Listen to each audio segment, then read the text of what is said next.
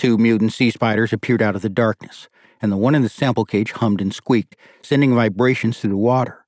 Bubbles streamed by the portholes, and the sub popped like it was splitting open. You seeing this? Sunwa said. She pointed at the local sonar image that filled her screen. Dark blue smudges were coming together around the sub like pixels forming a picture. Exterior spotlights off, Hunte said. The cloud of light that surrounded the sub dimmed, but the blue smudges kept advancing. The spider in the basket stopped struggling. It stared into the camera, eyes swaying on their stalks. Is that thing looking at us? Sunwa said. Attracted to light, probably sees its reflection in the lens. Its eyes are probably very sensitive. Engaging propeller, Hunte said. The electric engine moaned, and the submersible glided through the dark abyss. Nothing visible but the two adventurous sea spiders and small specks of silt and vegetation that floated in the clear water and shine like tiny stars under the harsh LEDs.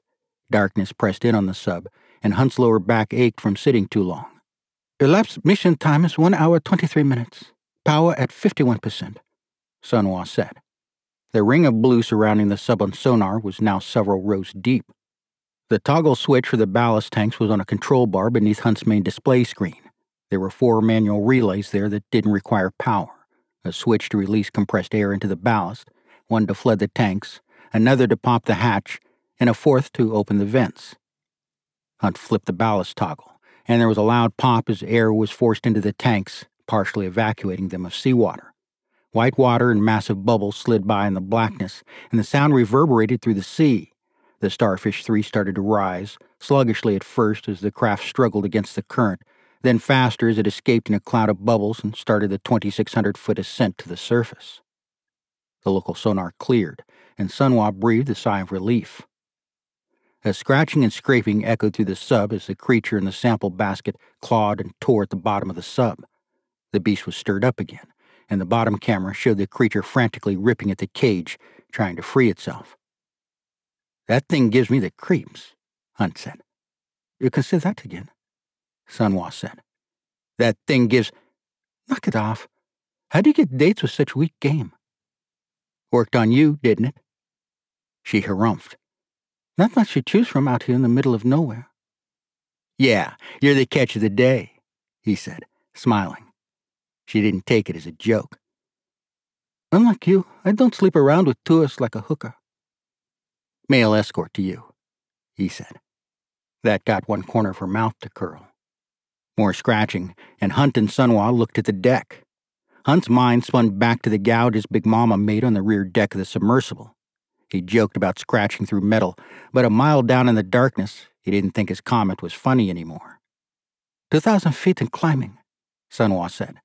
Bubbles snapped and popped, seawater sloshed and cracked, and the air rushing through the life support vents filled the silence.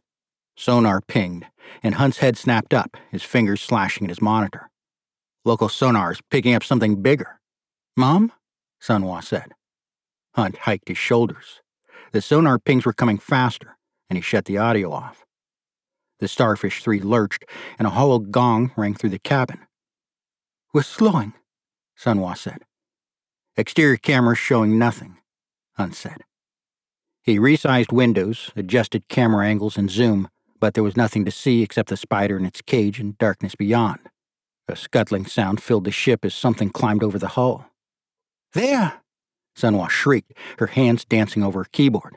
The large sea spider was back. It sat on the rear deck of the sub before the tail fin, staring up at the aft view camera mounted to the conning tower. What's it doing? Sunwa said. Taking a ride, Hunte said. The oily darkness slid by the portholes as the sub rose. The vessel creaked and vibrated, and Hunte took a deep breath. He hadn't had any food since breakfast, and his stomach twisted and gurgled. I'll be happy when we're out of this thing, Hunte said. Afraid of a few little spiders, she said. You call that little? The thing. It was then they realized that Mama Spider was gone. Where the hell is it? Sunwa said as she adjusted the exterior cameras.